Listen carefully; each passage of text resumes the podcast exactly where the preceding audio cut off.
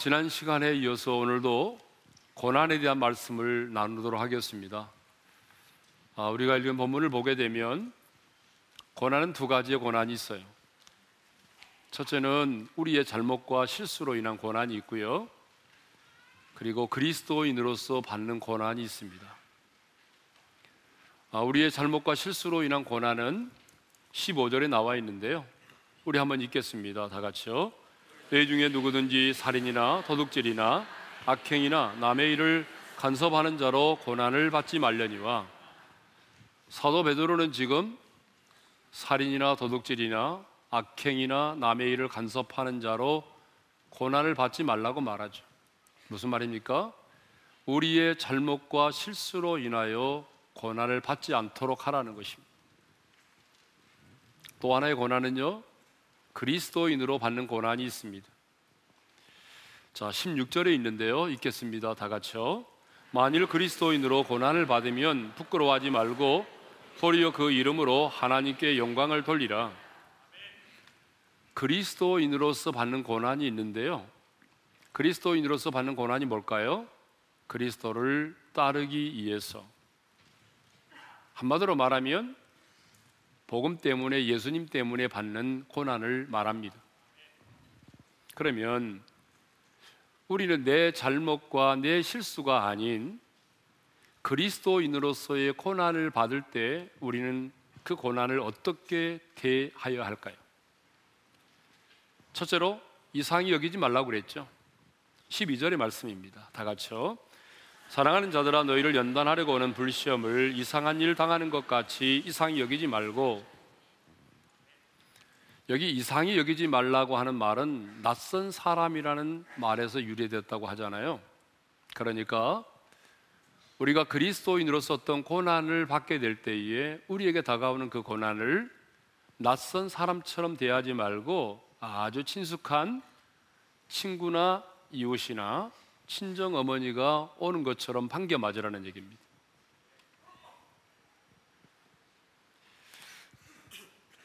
왜 내게 이런 고난이 왔지? 라면서 의아해하거나 이상히 여기지 말라는 거예요. 아, 두 번째로는 즐거워하라는 것이죠. 13절의 말씀을 읽겠습니다. 다 같이요. 오히려 너희가 그리스도의 고난에 참여하는 것으로 즐거워하라. 이는 그의 영광을 나타내실 때에 너희로 즐거워하고 기뻐하게 하려 함이라. 즐거워하라고 하는 말은 고대 사회에서 안녕하십니까와 같은 인사말을 인사말로 사용되었다고 합니다. 그러니까 성도는 자신에게 이런 고난이 다가올 때에 그 고난을 향해서 안녕하세요, 어서 오세요. 그렇게 인사하듯이 반겨 맞으라는 거예요. 기뻐하게 하려 함이라고 하는 이 말은 영화롭게 하다와 날뛰다라고 하는 말의 합성어죠. 그러니까 우리가 그리스도인으로서 고난을 받게 되면 그 고난을 아주 존중해주고 기뻐서 날뛰라는 얘기예요. 세 번째로는 부끄러워하지 말라고 그랬죠. 자, 16절 상반절의 말씀입니다. 읽겠습니다. 만일 그리스도인으로 고난을 받으면 부끄러워하지 말고 어, 사도 베드로는 우리가 그리스도인으로서 어떤 고난을 받게 되면은 부끄러워하지 말라고 말합니다. 여러분 세상은요 고난을 실패라고 생각해요. 세상 사람들은 고난을 아주 수치스럽게 생각을 하죠. 그래서 세상 사람들은 고난이 다가오면요 시시하려고 하고 그리고 숨기려고 하고 그래서 사람도 만나지 않으려고 해요. 그런데 하나님은 오늘 사도 베드로를 통해서 우리에게 말씀하십니다. 뭐라고 말씀하시냐면 너희가 그리스도인으로서의 고난을 받는다면 그 고난을 부끄럽게 생각하지 말라는 거예요. 자, 그러면 이제 우리는 왜 그리스도인으로 고난받는 것을 이상히 여기거나 부끄러워하지 말고 즐거워해야 될까요? 첫 번째 이유입니다. 그것은 그리스도의 고난에 참여하는 것이 되기 때문에 그렇습니다. 13절 상반절인데요. 읽겠습니다. 시작. 오히려 너희가 그리스도의 고난에 참여하는 것으로 즐거워하라. 아, 우리가 그리스도인으로서 고난을 받을 때에 왜 우리는 그 고난을 이상하게 여기거나 부끄러워하지 말고 즐거워해야 됩니까? 그 이유가 뭐냐 그러면 그리스도의 고난에 내가 참여하게 된다는 거죠. 이 말은 무슨 말이냐 그러면 주님께서 당신의 고난에 참여하는 것으로 간주해 주신다는 거예요. 그래서 바울도 자신이 받는 괴로움을, 자신이 받는 그 괴로움을, 고난을 그리스도의 남은 고난이라고 말하고 있고요. 그리스도의 남은 고난을 위하여 그의 몸된 교회를 위하여 내 육체에 채우노라고 말하고 있어요. 콜로새서 1장 24절입니다. 다 같이요. 나는 이제 너희를 위하여 받는 괴로움을 기뻐하고 그리스도의 남은 고난을 그의 몸된 교회를 위하여 내 육체에 채우노라. 자, 우리가 나의 잘못과 실수로 인하여 받는 고난이 아니라 그리스도 때문에 고난을 받는다면 그 고난을 절대로 심판이나 저주로 생각하면 안 됩니다. 절대로 저주와 심판이 아니고 아, 내가 그리스도의 고난에 참여하게 되었구나. 그리스도의 고난에 동참하게 된 것으로 얘기하는 것이죠. 여러분 그러면 내가 왜 내가 그리스도인으로 고난을 받으면은 그리스도의 고난에 참여하게 될까요? 이건 굉장히 중요해요.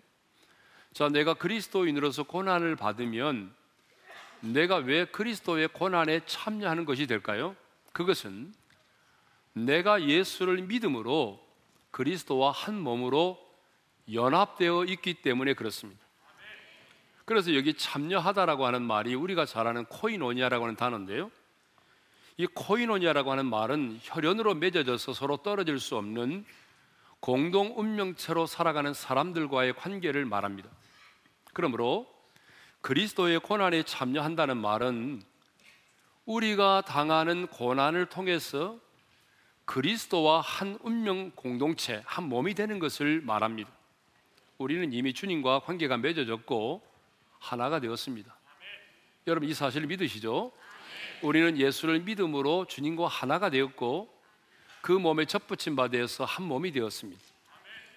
하지만 내가 그리스도인으로서 고난을 받게 되면 주님과의 관계가 더 깊어지게 되고 내가 주님과 한 몸으로 연합되어 있음을 더 분명히 깨닫게 된다는 것입니다. 그렇습니다, 여러분. 자, 우리가 주님 때문에 고난을 당하게 되면요. 주님과의 관계가 깊어지게 돼요. 고난 자체는 굉장히 힘들고 어렵지만 고난을 받으신 주님의 마음이 느껴지고 깨달아지는 거예요.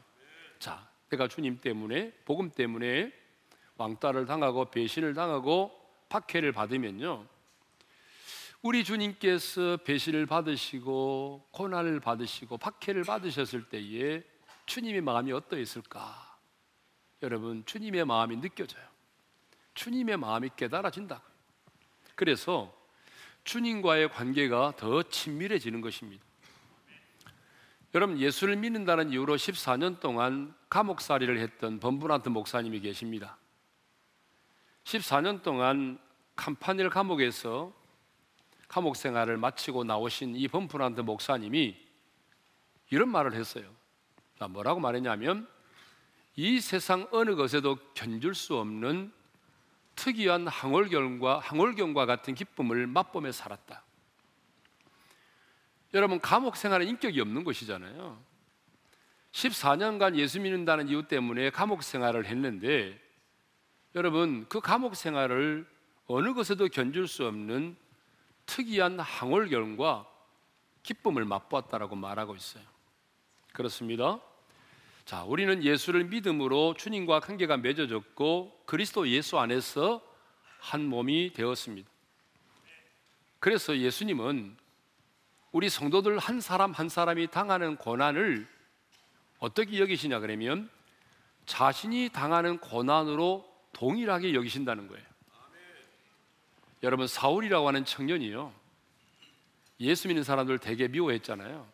그래서 어느 날 예수 믿는 사람들을 잡아 가두려고 담에색을 향하여 나아가다가 여러분 그 정오에 햇빛보다 더 강렬한 빛이 하늘로부터 임하기 시작했어요.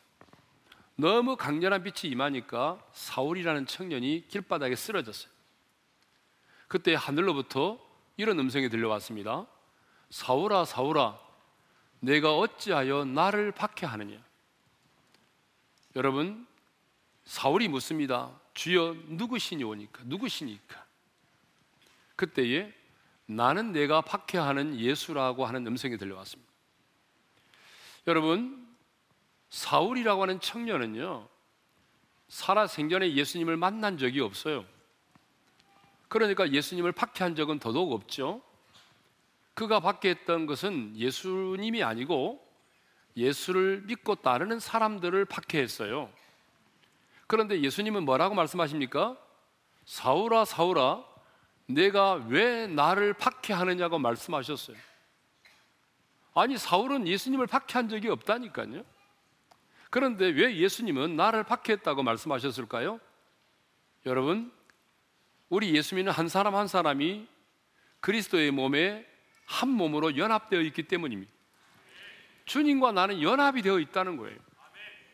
그러니까 여러분 예수 믿는 우리 한 사람 한 사람이 고난을 받으면 주님은 자신이 받는 고난으로 동일하게 여기신다는 거예요. 예? 그러므로 여러분 신앙생활을 하면서 그리스도인으로 받는 모든 고난과 박해는 절대로 심판과 저주가 아니라는 사실을 믿으시기 바랍니다. 그리고 그리스도의 고난에 참여하는 자가 되시기를 바랍니다.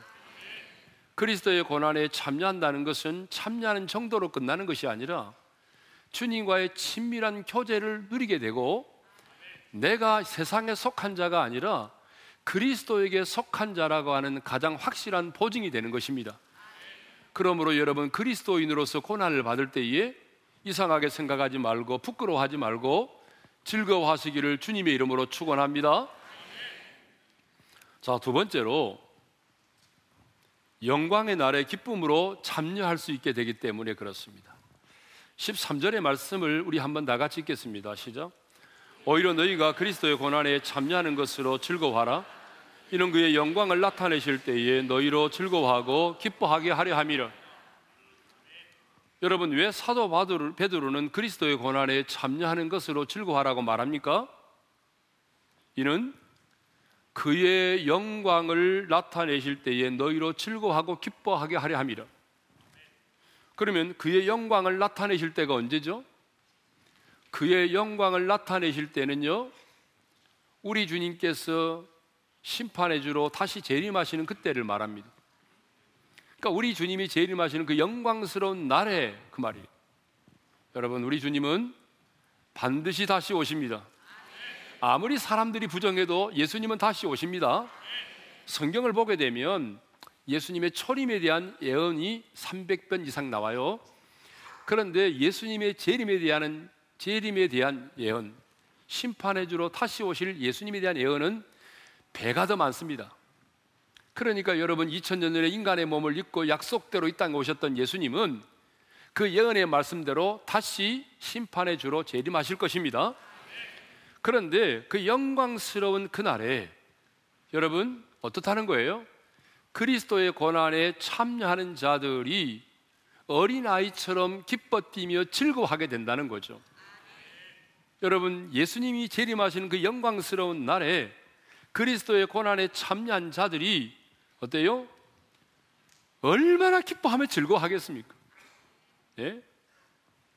한마디로 말하면 그리스도의 고난에 참여한 자들이 그리스도의 영광에 참여하게 되는 것이죠. 그런데요, 사람들은 고난 없이 영광만을 영광에 참여하기만을 원합니다. 그리스도의 고난에 참여하지 않고 그 영광만을 받아 누리려고 해요. 그러나 주님의 영광에 참여하기 위해서는요, 그리스도의 고난에 참여를 해야 됩니다. 근데 사람들은요, 착각하고 있어요. 그리스도를 위한 고난이라고 하게 되면 뭐 감옥에 갇히거나 순교를 당하는 정도로만 생각을 하더라고요. 여러분, 그것만이 고난이 아니에요. 물론, 우리가 주님 때문에, 복음 때문에 감옥에 갇히고 순교를 한다면 그것도 고난이죠. 그러나, 그것만이 고난이 아니에요. 자, 예를 들어 볼까요? 여러분이 믿지 않는 가정에서 시집을 가가지고 신앙생활 하면서 믿지 않는 시댁의 식구들 주변의 사람들로부터 왕따를 당하고 핍박을 받고 손가락질을 당하면 그게 고난이에요. 여러분들이 직장 생활하면서 술을 먹지 않는다는 이유 때문에 회식의 자리에서 왕따를 당했어요? 여러분 그거 고난이죠. 예? 여러분의 신앙의 양심상 뇌물을 줄 수가 없기 때문에 매년 진급에서 탈락을 하고 불이익을 받게 되었다면 그것도 고난이에요. 그런데 목회를 하면서 보니까요, 이 그리스도의 고난에 참여하지는 않고 영광만을 받아 누리겠다는 얌체족들이 너무나 많아요. 네. 그러나 여러분 분명히 기억하십시오. 고난이 없는 영광은 없습니다. 십자가 없는 부활이 없는 것처럼 고난이 없는 영광은 없습니다. 우리 한번 따라서 합시다. 고난이 없는 영광은 없다. 예, 그래서 성경은 고난을 말할 때마다 영광이라는 단어를 가장 많이 사용하고 있어요. 여러분 사도 바울도 로마서 8장 17절에서 이렇게 말하잖아요. 다 같이요. 우리가 그와 함께 영광을 받기 위하여 고난도 함께 받아야 할 것이니라. 그와 함께 영광을 받기 위해서 무엇도 함께 받아야 된다고 말하죠? 고난도 함께 받아야 된다라고 말하잖아요. 예. 예수님도 당신의 제자들에게 요한복음 15장 20절에서 이렇게 말씀하셨어요. 다 같이 읽습니다. 사람들이 나를 박해하였은즉 너희도 박해할 것이요. 예. 여러분 예수님을 박해하고 미워하고 십자가에 못 박았던 이 세상은 지금도 변함이 없습니다. 여러분 이 세상을 지배하고 다스리는 이 세상의 신은 여전히 그리스도에게 속한 저와 여러분들을 핍박하고 미워하게 되어 있습니다. 세상이 주는 것 없이 여러분을 미워하는 것은 당연한 겁니다. 이상하게 생각하지 마십시오. 그러므로 우리는 고난을 일부러 차청하지는 말되 그리스도를 따르기 때문에 고난이 주어진다고 한다면 여러분 그 고난의 잔을 피하지 않기를 바랍니다. 아무리 우리가 당하는 고난이 크고 힘들어도 장차 우리가 받아 누리게 될 영광과 영광을 비교해 보게 되면 비교될 수가 없어요. 그래서 사도 바울이 로마서 8장 18절에서 이렇게 말하잖아요. 다 같이요. 생각하건대 현재의 고난은 장차 우리에게 나타날 영광과 비교할 수 없도다. 여러분, 내가 지금 당하고 있는 고난과 장차 내가 받아 누리게 될 영광은 비교 자체가 불가능하다는 거예요. 예? 그러므로 여러분, 고난이 힘들고 어려울 때에 장차 내가 주님 안에서 누리게 될 그 영광을 비교해 보시기를 바랍니다. 제가 늘 이 강단에서 비교하지 말라고 그랬잖아요. 그런데 이거는 비교하셔야 돼요. 지금 내가 받고 있는 고난과 장차 내가 누리게 될 영광은 비교하셔야 돼요. 돈 때문에 신앙의 양심을 팔지 마시고 그 돈과 장차 내가 누리게 될 영광을 비교해 보시라 그 말입니다. 가난 때문에 낙심하지 말고 내가 지금 처해 있는 이 가난과 장차 내가 받아 누리게 될 영광을 비교해 보라 그 말이에요. 예? 질병 때문에 하나님 원망하지 말고 지금 내가 고통 중에 있는 이 질병과 장차 하나님의 나라에서 누리게 될 그 영광을 비교해 보라 그 말입니다. 왜 나만 겪는 고난이냐고 불평하지 말고 장차 내가 하나님의 나라에서 누리게 될 그 영광을 비교해 보라 그 말입니다. 여러분 비교해 보십시오. 비교해 보게 되면 그 영광의 소망 때문에 현재의 고난을 이겨낼 수 있습니다. 비교해 보게 되면 그 영광의 소망 때문에 현재 고난을 이겨내며 승리의 삶을 살 수 있습니다. 여러분 왜 우리가 그리스도의 고난에 참여하는 것을 즐거워해야 됩니까? 주님 다시 오시는 그 날에 그 영광의 날에 기쁨으로 참여할 수 있게 되기 때문에 그렇습니다. 자, 셋째로 하나님의 영이 함께 하시기 때문에 그렇습니다. 14절의 말씀을 우리 한번 읽겠습니다. 다 같이요. 너희가 그리스도의 이름으로 지옥을 당하면 복 있는 자로다. 영광의 영, 곧 하나님의 영이 너희에 계심이라. 거기 보게 되면 영광의 영, 곧 하나님의 영이 나오죠. 영광의 영, 곧 하나님의 영은 뭘 말할까요? 성령님을 말합니다. 그러니까 그리스도를 위하여 치욕을 당하고 고난을 받으면 성령께서 그 사람 위에 임재에 계신다는 것입니다. 여러분 출애굽기 40장을 보게 되면요. 모세가 성막을 완성했을 때에 영광의 구름이 그 해막을 덮고 여호와의 영광이 성막에 충만히 임했습니다. 여러분 기억하시죠? 또 솔로몬이 성전을 짓고 언약궤를 성전에 안치했을 때에 그때도 제사장이 능히 서서 섬기지 못할 만큼 여호와의 영광의 구름이 성전에 가득했습니다. 여러분 우리가 수영하기 위해서 물속에 들어가면 물의 압력을 느끼는 것처럼 여러분 제사장들이 성전에 들어가서 능히 서서 섬기지 못할 만큼 그 영광의 구름이 그 성전에 가득히 임재하였습니다. 그런데 이렇게 영광의 구름이 성막과 성전에 머물러 있었던 것처럼 오늘 저와 여러분이 그리스도를 위하여 고난을 받으면 그 고난을 받는 자에게 성령께서 영광의 구름이 임재하신 것처럼 그렇게 영광의 영 하나님의 영 성령께서 그 사람 위에 강력하게 임재하신다는 거예요. 여러분 생각해 보십시오. 누구 때문에 당하는 고난입니까? 내 잘못과 실수로 인한 고난이 아니잖아요, 지금. 주님 때문에 당하는 고난이잖아요. 복음 때문에 당하고 있는 고난이잖아요. 그런데 여러분, 우리 하나님이 살아계시는데, 살아계신 하나님이 당신 때문에 고난을 받고 있는 사람을 저 멀찌감치 쳐다보며 반감만 하시겠습니까? 그럴 수는 없어요. 그러니까 우리가 그리스도를 위하여 고난을 받으면 반드시 성령께서 찾아오셔서 그 고난받는 사람 위에 함께 계십니다. 함께 계시는 정도가 아니라 성령께서 함께 계시면서 아파하시고 같이 울어주시고 공감해 주시고 그 고난을 견딜 수 있는 힘을 주시고 어떤 사람에게는 순교할 수 있는 능력까지 주시는 거예요. 그래서 마가는요, 고난받는 사람들에게 이렇게 권면했습니다. 마가복음 13장 11절을 읽겠습니다. 다 같이요. 사람들이 너희를 끌어다가 넘겨줄 때에 무슨 말을 할까 미리 염려하지 말고 무엇이든지 그때 너희에게 주시는 그 말을 하라. 말하는 이는 너희가 아니요 성령이시니라. 뭐 복음 전하다가 억울하게 잡혀가 끌려가느냐? 그러면 내가 끌려갔을 때 무슨 말을 할까 염려하지 말래요. 성령께서 그때 그때 그 순간 순간 네가 무슨 말을 해야 될지 성령께서 가르쳐 주신다는 거예요. 여러분 이 말은 무슨 말입니까? 우리가 복음 때문에 고난을 받으면 성령께서 그만큼 그 사람 가운데 강력하게 임재하신다 그 말이죠. 돌에 맞아 순교했던 스데반을 보십시오. 사도행전 6장 15절을 보게 되면요. 스데반이 돌에 맞아 순교할 때에 그 얼굴이 천사의 얼굴처럼 되었다라고 말하고 있어요. 한번 읽겠습니다. 시작. 공회 중에 앉은 사람들이 다 스데반을 주목하여 보니 그 얼굴이 천사의 얼굴과 같더라. 여러분, 왜 돌에 맞아 죽어가는 사람의 얼굴이 천사의 얼굴과 같습니까? 여러분, 왜 돌에 맞아 죽어가는 사람의 얼굴에서 빛이 납니까? 그것은 영광의 영, 곧 하나님의 영, 성령께서 함께하고 계셨기 때문입니다. 저는 스테반의 죽음의 이 모습을 늘 묵상하면서 여러분, 우리가 이 땅을 떠날 때 우리의 마지막 모습이 이 모습이 되기를 원합니다. 이 땅을 떠나는 우리의 모습이 천사의 얼굴처럼 빛이 나기를 원합니다. 영광의 영, 곧 하나님의 영인 성령께서 함께 하셨기 때문에 스데반은 돌로 자기를 쳐 죽이는 자들을 향하여 주여 이 죄를 저들에게 돌리지 마옵소서라고 용서의 기도를 드릴 수가 있었던 것입니다.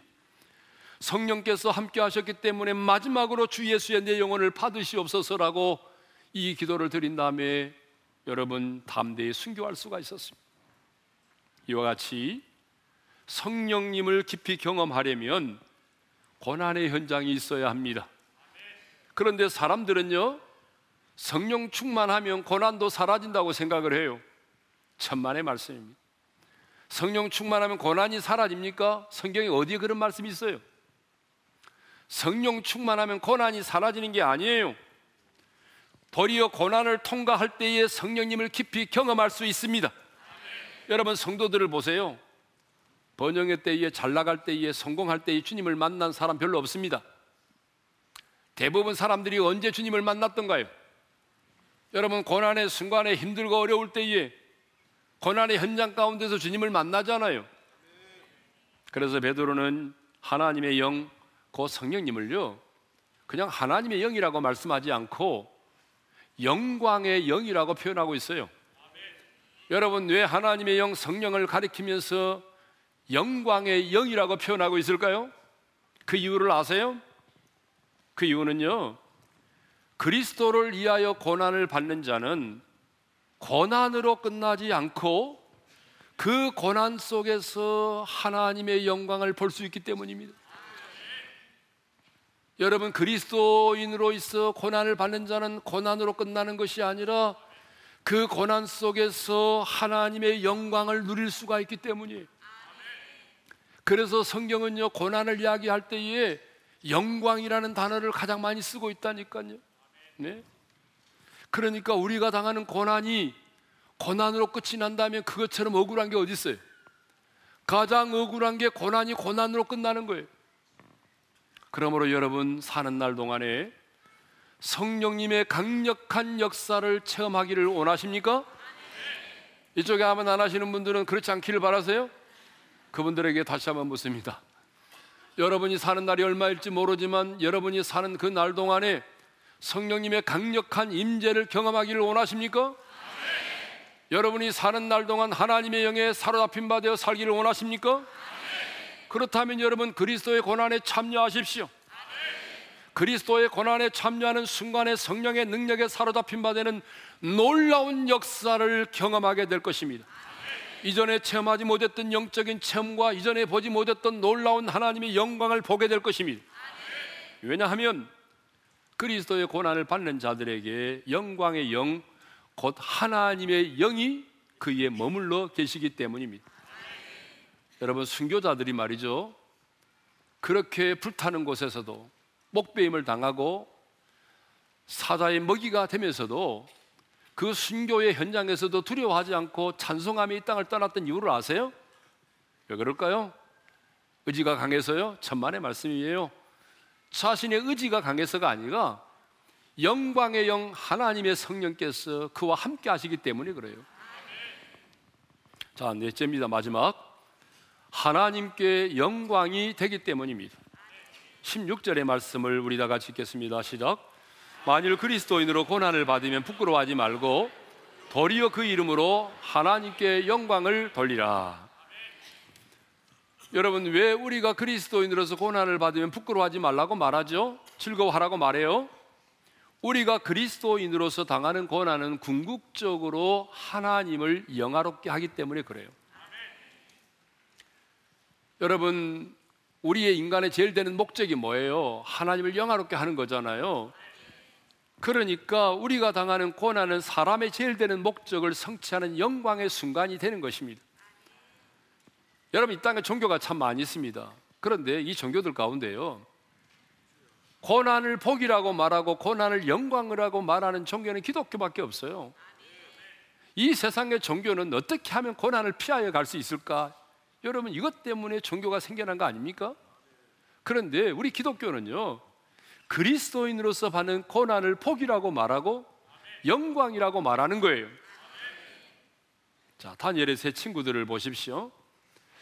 여러분 우리가 잘 아는 것처럼 다니엘의 세 친구 사드랑 메삭과 아벤느고는 금신상에 절하지 않는 이유로 일곱 배나 뜨거운 불불 속에 던짐을 당했어요. 여러분 불불 그 자체도 뜨거운데 일곱 배나 더 뜨거웠으니까 그들을 결박하여 불물 속에 던지던 사람들이 다 타 죽었잖아요. 그런데 놀라운 일이 벌어졌습니다. 그 뜨거운 불물 속에 던짐을 받은 사람은 세 사람인데 바벨론의 느부갓네살왕이 이렇게 들여다 보니까 여러분 세 사람이 아니라 네 사람이 그 불 속에서 뛰어다니는 거예요. 아니 그를 결박하여 던지는 사람은 불에 타 죽었는데 여러분 어인 일인지 그 뜨거운 질배나 뜨거운 풀물불 속에 던짐을 받은 사람은 세 사람인데 네 사람이 그 안에서 뛰어다니는 거예요. 여러분 그 중에 한 사람이 누굴까요? 여러분 그 중에 한 사람은 모든 신학자들이 이렇게 말합니다. 인간의 몸을 입고 오시기 이전에 예수 그리스도라고 말해요. 여러분 주님께서 그 불 가운데 함께 하신 것입니다. 그런데 여러분 그것을 바라다보고 들여다보던 이 느부갓네 사랑이 기겁을 했습니다. 여러분 얼굴이 새파랗게 변했어요. 왜요?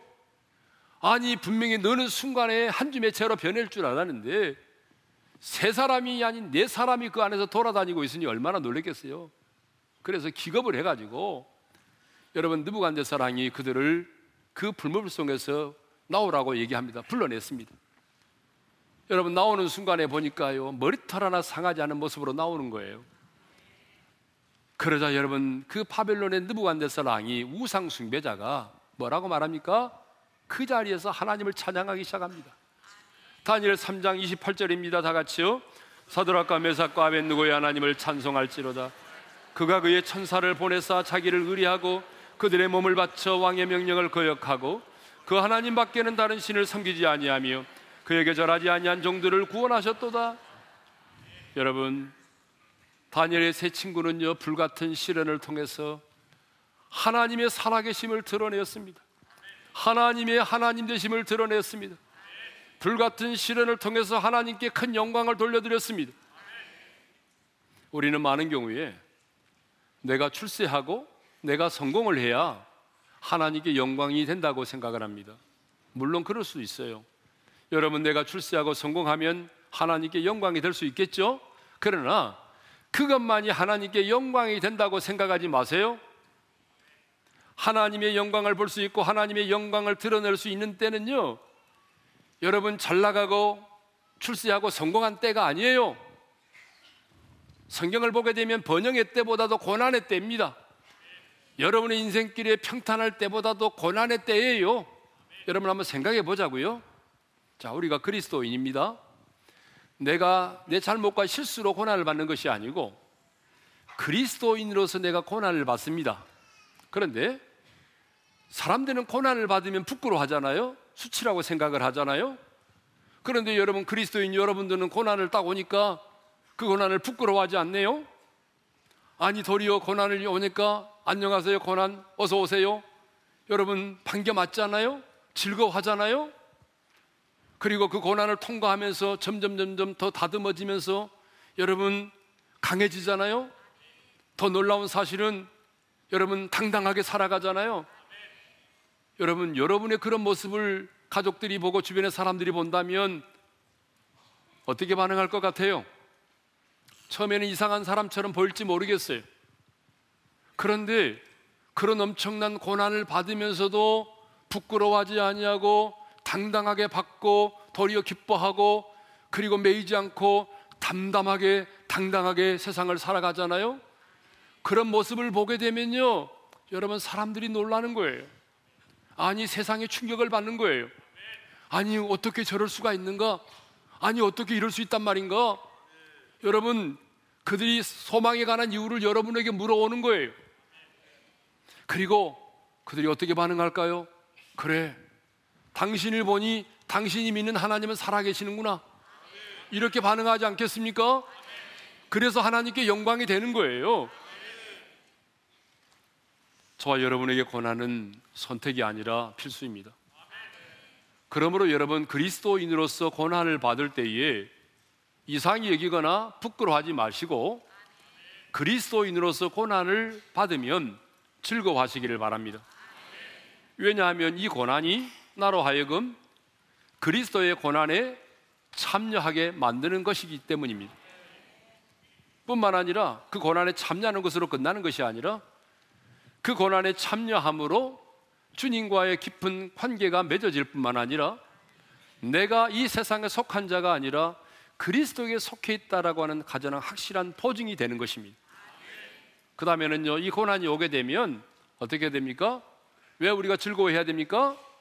주리, 우리 주님 다시 오시는 그 영광스러운 날에 내가 기쁨과 즐거움으로 이 고난에 동참할 수 있기 때문이죠.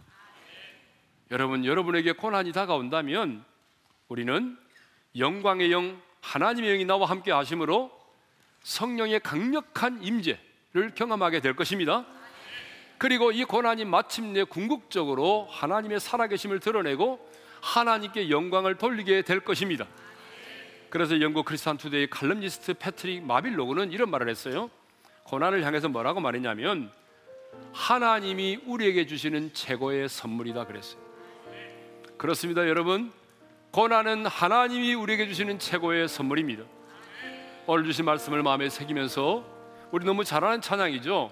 왜 나만 겪는 고난이냐고 불평하지 마세요. 찬양하십시다. 나만 겪는 고난이냐고 불평하지 마세요. 고난의 뒤편에 있는 주님이 주실 축복 미리 보면서 감사하세요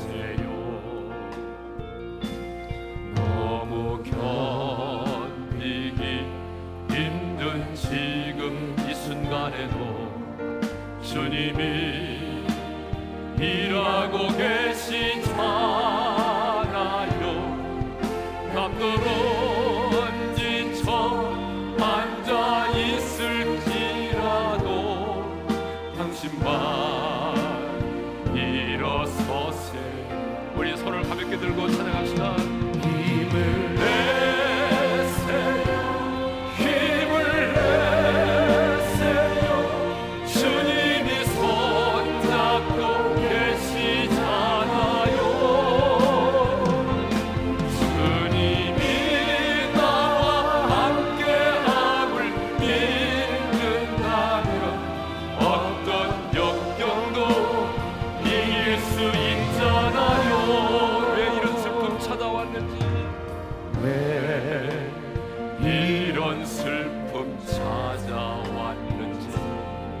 마세요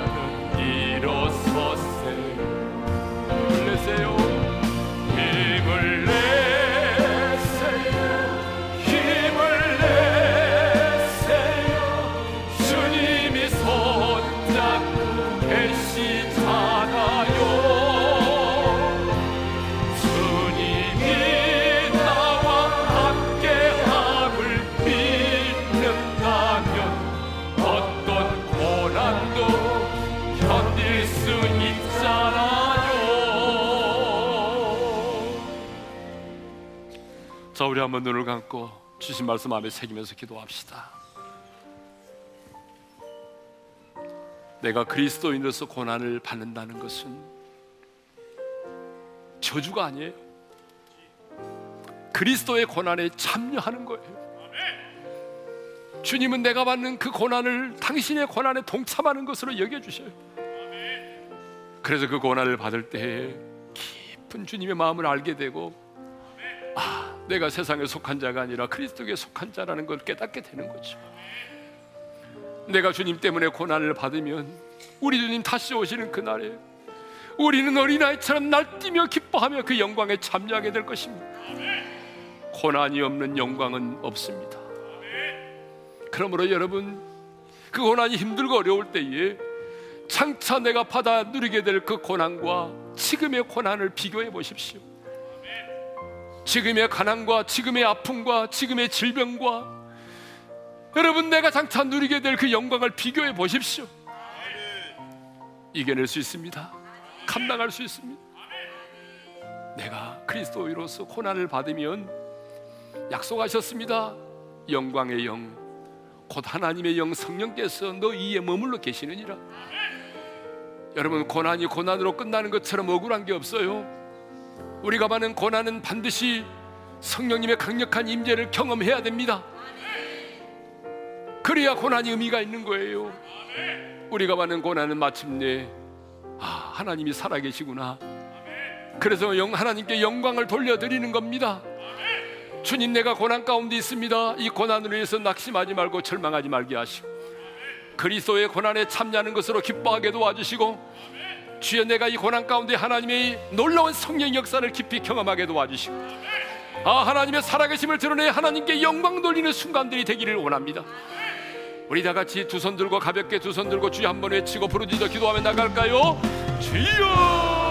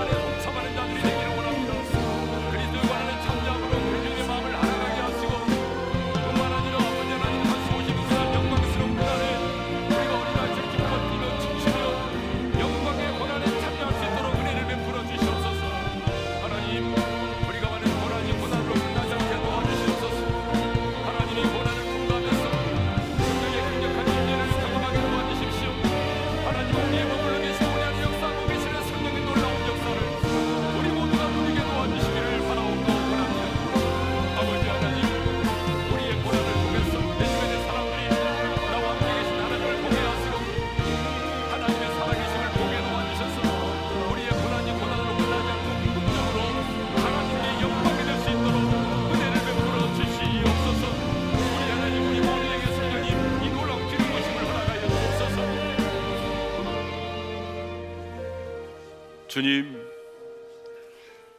주님을 따르면서 그리스도인으로 고난을 받습니다. 아니 우리 지체들 가운데 고난 가운데 있는 지체들이 있습니다.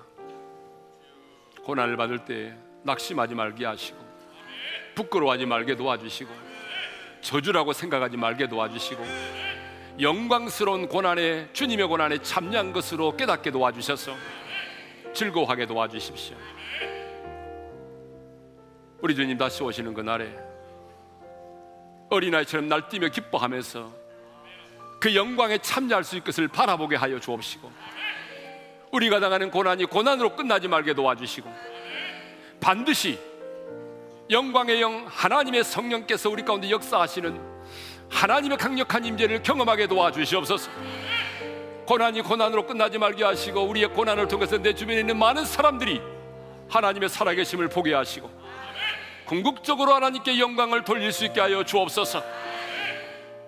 이제는 우리 주 예수 그리스도의 은혜와 하나님 아버지 영원한 그 사랑하심과 성령님의 감동 감화 교통하심이 고난을 저주라고 생각하지 않고 고난을 통하여 우리에게 주시는 하나님의 최고의 선물임을 깨닫고 고난의 유기를 깨닫고 도리어 기쁨과 즐거움으로 고난을 맞이하기를 원하고 고난을 통과하기를 원하는 모든 성도들 위해 이제로부터 영원토록 함께 하시기를 축원하옵나이다.